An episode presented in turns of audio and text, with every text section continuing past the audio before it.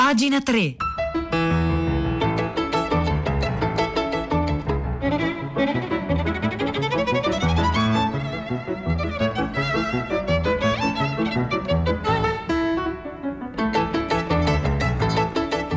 Buongiorno, buongiorno, un caro saluto da Edoardo Camurri e benvenuti a questa nuova puntata di Pagina 3, la nostra rassegna stampa delle pagine culturali dei quotidiani, delle riviste e del web. Oggi è il venerdì 22 gennaio, sono le 9 e un minuto e noi iniziamo immediatamente la nostra rassegna stampa e lo facciamo citando eh, l'editoriale di apertura di domani, è uscito oggi, questo è un gioco di parole insopportabile, dove Walter City, che è uno dei più importanti scrittori italiani eh, contemporanei, fa un po' il bilancio eh, su un anno di pandemia. Ecco, sono questi giorni, un anno fa, no? iniziava questo questo anno, questa pandemia e, e, un anno dopo Walter City prova a trarre un bilancio di quelle che sono le parole chiave, i sentimenti, eh, le considerazioni, lo stato d'animo eh, e la situazione sociale eh, ed economica legata alla pandemia. Ecco, partendo un po' da questa, da, da questa necessità di continuare a fare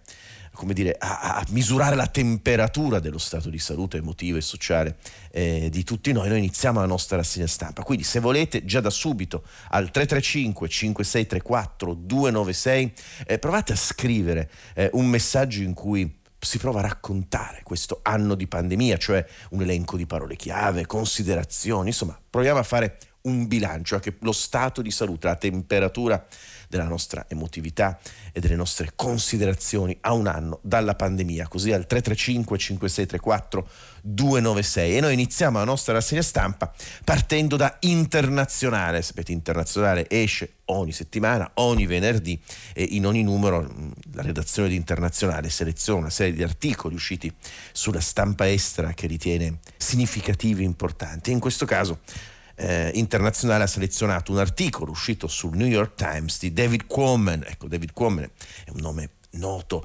ehm, è un importante, uno dei più importanti giornalisti scientifici del mondo, ha pubblicato eh, questo libro di cui proprio in, durante questo anno di pandemia si è molto discusso, Spillover, in Italia lo ha tradotto ad Elfi, è stato molte volte anche eh, ascoltato eh, da Radio 3 Scienze, qui a Radio 3, quindi se andate sul sito di Radio 3 cercate David Quammen e troverete molte, molte, molti suoi interventi. Eh, ecco, su, Internazionale pubblica questo articolo nel New York Times in cui Quammen ci parla, è un articolo lungo, complesso, affascinante, dei pipistrelli, cioè di quella che dovrebbe essere l'origine eh, della pandemia che stiamo, che stiamo subendo. Il virus, i pipistrelli e noi.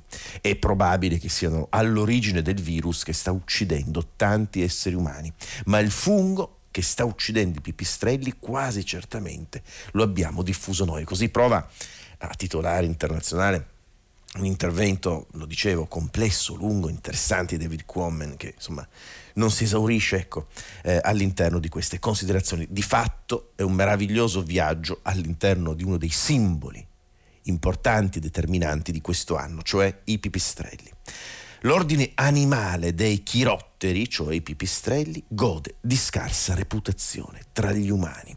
Eh, e questo è l'incipit dell'intervento eh, di David Quammen, che poi ci dice più avanti e ci ricorda, in tutto il mondo ci sono quasi 200 specie di pipistrelli a rischio e la pandemia di Covid-19 non farà che aggravare l'avversione nei loro confronti, visto che le prove molecolari li indicano come probabile origine di questo nuovo coronavirus, a meno di riconoscere non solo i pregiudizi di cui questi animali sono vittime, ma anche i loro meriti e perfino la loro bellezza. Ecco, l'articolo di internazionale è illustrato con delle foto di pipistrelli meravigliose, quindi oltre al testo splendido di David Quammen ci sono queste foto che sono eloquenti, potenti, che ehm, sono appunto animali, ma ovviamente sollecitano e muovono nel momento in cui noi guardiamo, anzi siamo guardati da queste immagini, beh insomma muovono quegli archetipi, quei discorsi, quei pregiudizi, quelle aspettative, quelle paure, quei timori eh, che l'animale pipistrello simbolicamente veicola.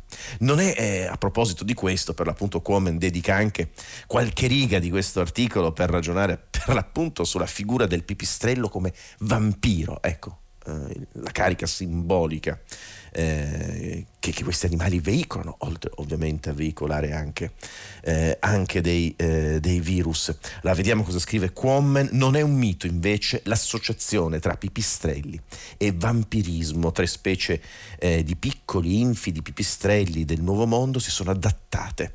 Ehm, si sono adattate, scusate ho perso qui il, il file, si sono... A, a, eh, tre piccoli infidi pipistrelli del Nuovo Mondo si sono adattati a cibarsi esclusivamente del sangue di uccelli e mammiferi. Inizialmente si lanciavano su animali selvatici, ma ora anche su vacche, cavalli ed esseri umani che, per distrazione, si addormentano con i piedi scoperti meraviglioso. Una di queste specie è per l'appunto denominata Desmodus rotondus. E qui poi Quomen ci racconta le caratteristiche di questo, di questo pipistrello. Appunto, sono come zanzare pelose. E l'aggettivo rotundus, cioè corpulento, si riferisce al fatto che, questo è raccapricciante, un'immagine, ecco, non è forse la migliore immagine con cui iniziare una mattinata, ma insomma, l'aggettivo rotundus corpulento si riferisce al fatto che dopo aver strisciato a terra per andare ad azzannare le caviglie dei quadrupedi e dopo averne bevuto il sangue, il sangue, quel pasto notturno, li rende talmente grossi che per poter spiccare il volo e tornare ai loro posatoi devono urinare via il plasma trattenendo i globuli rossi. Ecco, da qui a Dracula ci dice David Quammen, il passo eh, è breve. Eh, molti, molti appunto pregiudizi, idee, considerazioni simboliche legate a questi animali. I virus dei pipistrelli, scrive ancora Quammen in questo articolo uscito originariamente sul New York Times, ma pubblicato questa settimana da Internazionale, i virus dei pipistrelli non ci salgono addosso, ci cadono addosso, non sono loro che vengono a cercarci. In genere il salto di specie, cioè lo spillover, si verifica quando noi ci intromettiamo nell'habitat dei pipistrelli, quando andiamo a spalarne il guano per usarlo come fertilizzante, quando li catturiamo, li uccidiamo, li trasportiamo ancora vivi verso i mercati, insomma, quando agiamo in modo invadente o distruttivo nei loro confronti. Gli scienziati non hanno ancora scoperto e forse non scopriranno mai quale di questi incontri abbia portato il genere umano a contatto con il SARS-CoV-2. Ecco, ma potete stare certi eh, che non è accaduto perché un pipistrello è volato fino a Wuhan per mordere, per mordere l'alluce di un povero disgraziato. Ehm, davvero è un articolo molto molto lungo, sono molte pagine piene di eh, eh, consapevolezze scientifiche, racconte, racconti di scoperte. Ehm, disamine delle caratteristiche dei pipistrelli. Per esempio, quando si svegliano e spiccano il volo, il loro metabolismo può aumentare rapidamente anche di 14 volte. Sono tutte caratteristiche legate alle due grandi avventure che l'evoluzione ha regalato ai pipistrelli delle origini, colonizzare l'aria e abbracciare il buio. Oggi i pipistrelli dormono di giorno e volano di notte, ma sono stati i primi e sono ancora gli unici mammiferi capaci di volare. Poi il racconto eh, di come sono in grado di volare di notte. Ecco, per funzionare di notte, per fare le picchiate a capofitto che servono a cacciare insetti volanti, senza però ridursi alla fame né intontirsi andando a sbattere di continuo contro rami o pareti rocciose, i pipistrelli hanno acquisito un'altra capacità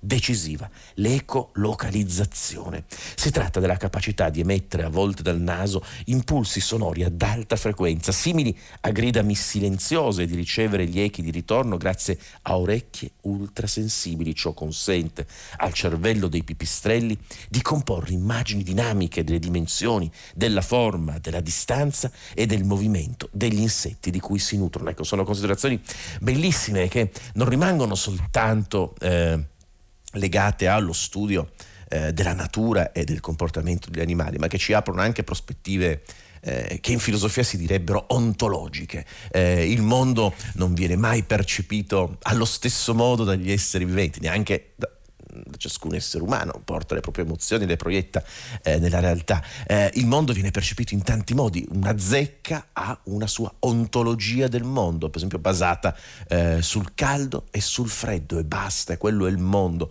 Quindi il mondo si modula attraverso gli organi di senso ed esistono non soltanto tante culture, eh, non, sol- non esistono soltanto tante nature, ma esistono tantissime ontologie, tantissime forme del mondo che accadono all'interno di chi abita eh, dentro il mondo. E queste sono considerazioni che mi sembrano molto interessanti legate a quanto ci racconta David Quammen in questo articolo uscito su Internazionale. Eh, il punto eh, conclusivo di questo articolo di Quammen è il fatto che adesso molti pipistrelli sono eh, stanno rischiando eh, perché eh, vengono colpiti da un fungo, un fungo, una muffa bianca che si deposita sul naso di questi, di questi pipistrelli e quindi rende molto difficile il loro volo e soprattutto poi li, li, li, li, infetta, li sveglia durante il letargo, li costringe a cercare cibo quando il cibo non c'era e loro devono essere in letargo e quindi muoiono di fame. Ecco, questo fungo è stato portato dagli uomini ehm, e quindi Quammen conclude il suo articolo ricordandoci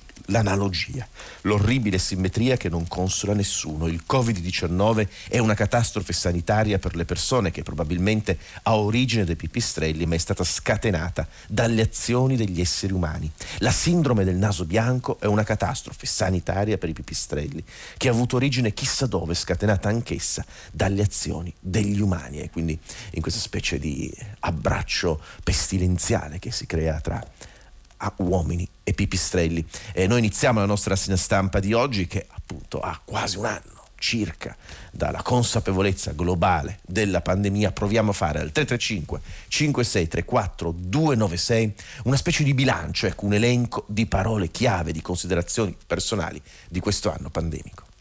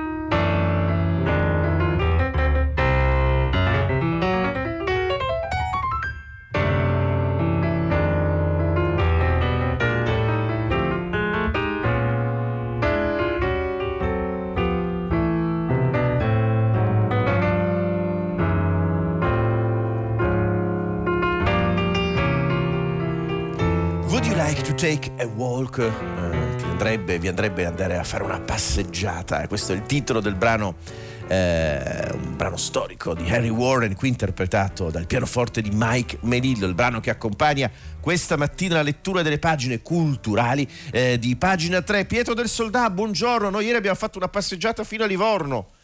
Eh sì, niente male, eh, ci siamo, siamo tornati, che era quasi notte, eh, siamo stati eh, certo. al palco del Goldoni meraviglioso, meraviglioso. Eh.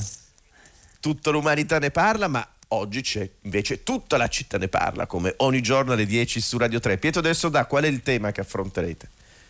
È così, oggi sono emersi tanti temi, ma insomma quello fondamentale che riguarda il futuro di tutti noi è i vaccini, cioè la carenza eh, certo. di forniture da parte della principale produttrice in questo momento che è Pfizer che sta suscitando molte reazioni dei nostri ascoltatori. Una signora eh, Maria Grazia da Roma si chiede come sono messi gli altri paesi europei. È davvero sconcertante che di fronte all'unica possibilità per tutti noi di uscire dalla pandemia qui è in gioco la salvezza di intere nazioni siamo oh, a discutere come fanno anche oggi i giornali invece di cavilli nei contratti con questa azienda. È davvero una riflessione eh, importante quella da sviluppare sviluppare e tra l'altro ci si chiede per esempio perché non possiamo fare come gli Stati Uniti del neopresidente Biden che ha di fatto messo nero su bianco una sorta di economia di guerra con stadi requisiti, guardia nazionale mobilitata, l'obiettivo di vaccinare un milione di americani al giorno e noi invece vediamo, noi dico noi europei, ridurre il numero di dosi. Dobbiamo capire perché siamo in questa situazione, come ne possiamo uscire, se davvero, come ha detto un'ascoltatrice citando parole di Gino Strada, dovremmo ridiscutere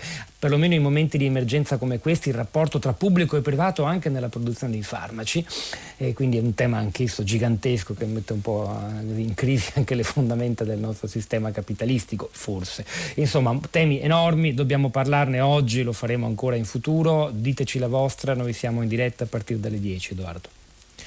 Grazie Pietro del Soldai, grazie a tutta la redazione di tutta la città ne parla. Eh, fra l'altro appunto è un tema, eh, è lo stesso tema che proviamo insomma anche a raccontare questa mattina a pagina 3, cioè eh, un anno di pandemia, un elenco quindi di parole chiave, di considerazioni al 335 5634 296. Ecco, tra le varie conseguenze e o elementi che questo anno di pandemia ha fatto emergere sono anche gli errori cognitivi, cioè il nostro modo sbagliato di interpretare eh, la realtà, ecco, sollecitati dalla paura, il modo in cui eh, la paura ci condiziona a dare interpretazioni di ciò che viviamo sbagliate e pericolose. Ecco, di questi temi scrive Giulia Villoresi sul venerdì di Repubblica, recensendo un, libro di Sara Garofalo, che è ricercatrice eh, all'Università di Bologna intitolato Sbagliando non si impara, pubblicato da Il Saggiatore. Vediamo cosa scrive Giulia Villoresi perché l'istinto ci fa finire in trappola. Non chiudiamo relazioni finite, chiediamo, crediamo a complotti inesistenti, facciamo spese irrazionale colpa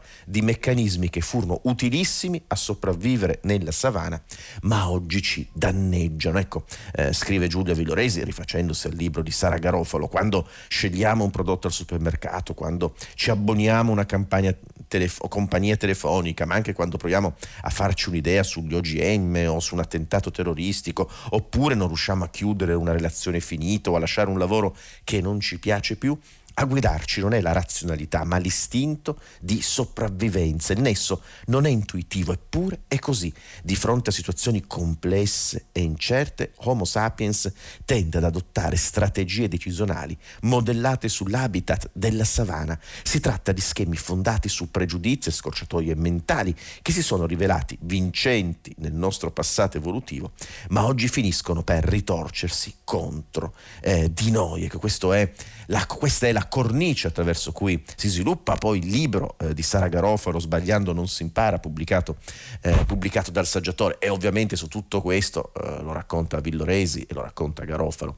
Eh, tutto questo agisce moltissimo la pandemia che stiamo, eh, che stiamo vivendo, che sollecita quella parte antica eh, del nostro cervello verso la paura e quindi verso scelte e interpretazioni irrazionali.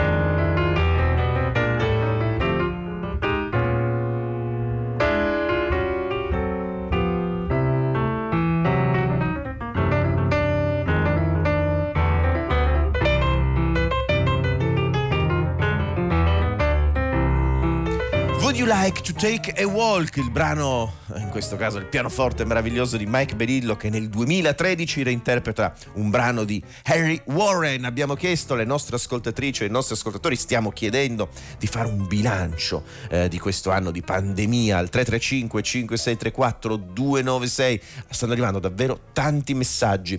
Eh, Pierpaola eh, noia e mancanza di slancio, di slancio progettuale causano nei giovani la peggiore cupezza. Gli adulti hanno il dovere di intervenire saggiamente e aiutarli eh, a uscire dal tunnel dell'accidia, agricoltura e poesia. Beh, molto bello questo messaggio, è molto bello la parte finale, agricoltura e poesia. Fulvio eh, ci scrive invece quest'anno è stata la cronaca di una pandemia annunciata. Beh, in effetti, insomma, anche a leggere i libri di David Quammen, con cui abbiamo aperto la puntata, beh, Quammen lo raccontava, lo sapeva, eh, si sapeva che questa era la situazione, che questo, a questo saremmo arrivati, data la, come dire, la struttura struttura e la, la complicità, la vicinanza tra, tra, eccessiva tra uomini, e, uomini ed animali.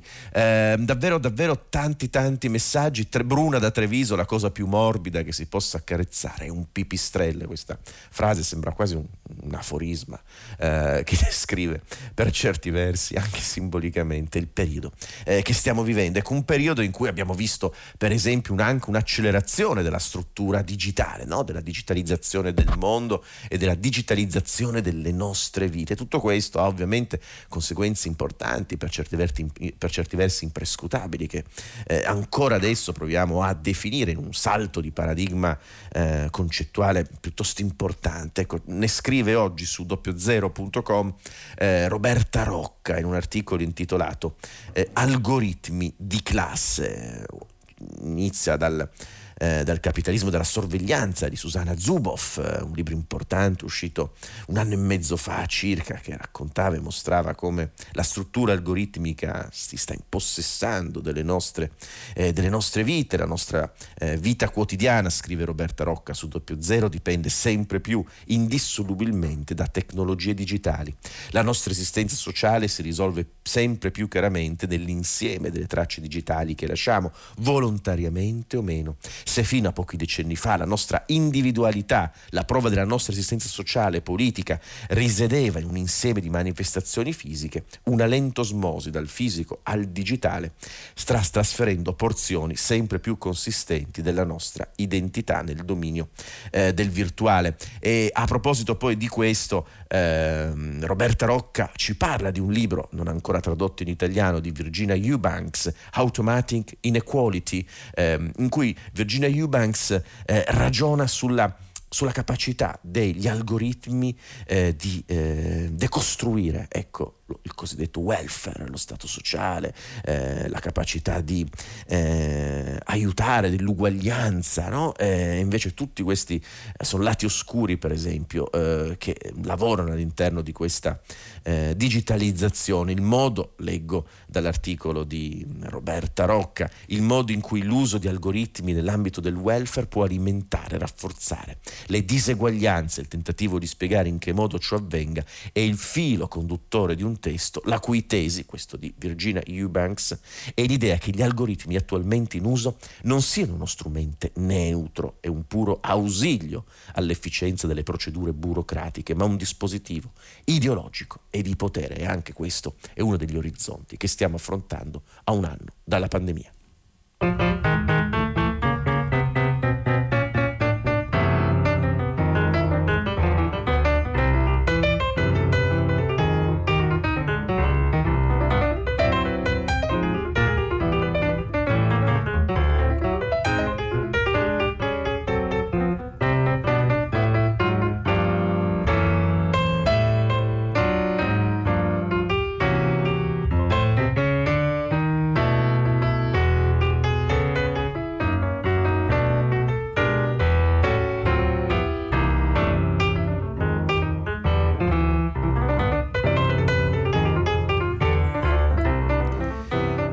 You like to take a walk? Ecco, sì, certo, andremo volentieri a farci una passeggiata, usciremmo molto volentieri, staremmo insieme, faremo passeggiate insieme. Ecco, questo è come dire, è un augurio, una necessità eh, che ci racconta questo brano di eh, Harry Warren interpretato dal pianoforte di Mike Menillo. Eh, stiamo chiedendo al 335 5634 296 una domanda impossibile e nello stesso tempo forse l'unica domanda che ci poniamo a ogni istante, cioè un bilancio di quello che stiamo vivendo a un anno eh, dalla pandemia. Eh, molti messaggi stanno arrivando, solitudine, ecco una delle parole chiavi, ci dice eh, Maria Giovanna da Genova, eh, e poi un'altra parola eh, ce la scrive Luca, importante, la mia parola chiave per quest'anno è abitudine eh, c'è quel libro bellissimo di Félix Revesson, un filosofo francese allievo di Schelling, proprio sull'abitudine. Eh, c'è poi ulteriormente l'ultimo libro di Giorgia Gamben dedicato a, Hölderlin, alla vita abitante, alla vita in follia nella torre eh, di Hölderlin, in cui che si conclude proprio su una riflessione importante no? tra eh, abitare e abitudine, come il concetto di abitudine eh, decostruisca anche lì quelle ontologie con le quali eh, siamo abituati a interpretare un po' ingenuamente il mondo. Ma molti, molti messaggi, davvero grazie ai nostri ascoltatori. Ora volevo segnalarvi un articolo di Valerio Cianci, eh, lo leggiamo sul sito di Not, not.neredition.com, dal titolo Memificare il reale. È un articolo bellissimo, Cianci fra l'altro ha tradotto per la Lewis University Press alcuni degli scritti di uno dei filosofi più inquietanti e per certi versi decisivi dei nostri anni, che è Nick Land. Ecco, in questo articolo eh, Valerio Cianci in maniera molto complessa eh, eh, ragiona su quanto ormai eh, siamo arrivati al punto in cui eh, le immagini, la nostra immaginazione non è soltanto il riflesso della realtà, non è più il riflesso della realtà, una specie di astrazione di ciò che percepiamo e sentiamo, ma condizionano, diventa, si sovrappone pesantemente alla realtà. Lo fa in questo articolo molto bello Valerio Cianci, eh, mettendo un esergo di un libro indispensabile che è L'inferno di Strindberg e poi inizia a raccontare appunto con le immagini dell'invasione di Capitol Hill, una sorta di paralisi emotiva. Eh, non riuscivo quando vedevo quelle immagini a credere ai miei occhi. Eh, se prima che potesse intervenire una qualche forma di filtro interpretativo ho ceduto, lo confesso, a un'insensata, idiota forma di euforia. Era come assistere a una performance dataista, lo schermo, trasudava esudava realtà. Se è vero che negli ultimi anni la memificazione dell'attualità è diventata la modalità prediletta di elaborazione informazionale, eh, in questo caso sembrava che la componente memetica o visuale precedesse l'attualità stessa. Eh, ed è proprio questo il punto, come dire, la tesi che poi eh, sviluppa Valerio Cianci in questo, in questo articolo, l'invasione di, Cap- di Capitol Hill, sembrava produrre, attualizzare una realtà che prima di essere performata esisteva proliferava esclusivamente sotto forma di immagini e di simulacri, una riflessione complessa ma importante, quasi un rovesciamento eh, di prospettiva, ancora una volta quasi un discorso ontologico, non c'è eh, eh, un'immagine che imita la realtà, ma è l'immagine che diventa la realtà, che è la realtà e la modifica, la condiziona, la plasma eh, e la fa diventare esattamente ciò che l'immagine è. L'immagine si incarna nella realtà e la realtà è lì per essere eh, incarnata dall'immagine stessa. Eh, come vedete sono poi riflessioni che toccano proprio alcuni anche dei grandi principi della filosofia e della teologia e questo eh, rapporto tra immagine e realtà è uno dei rapporti anche chiave che si stanno evidenziando in questo anno di pandemia.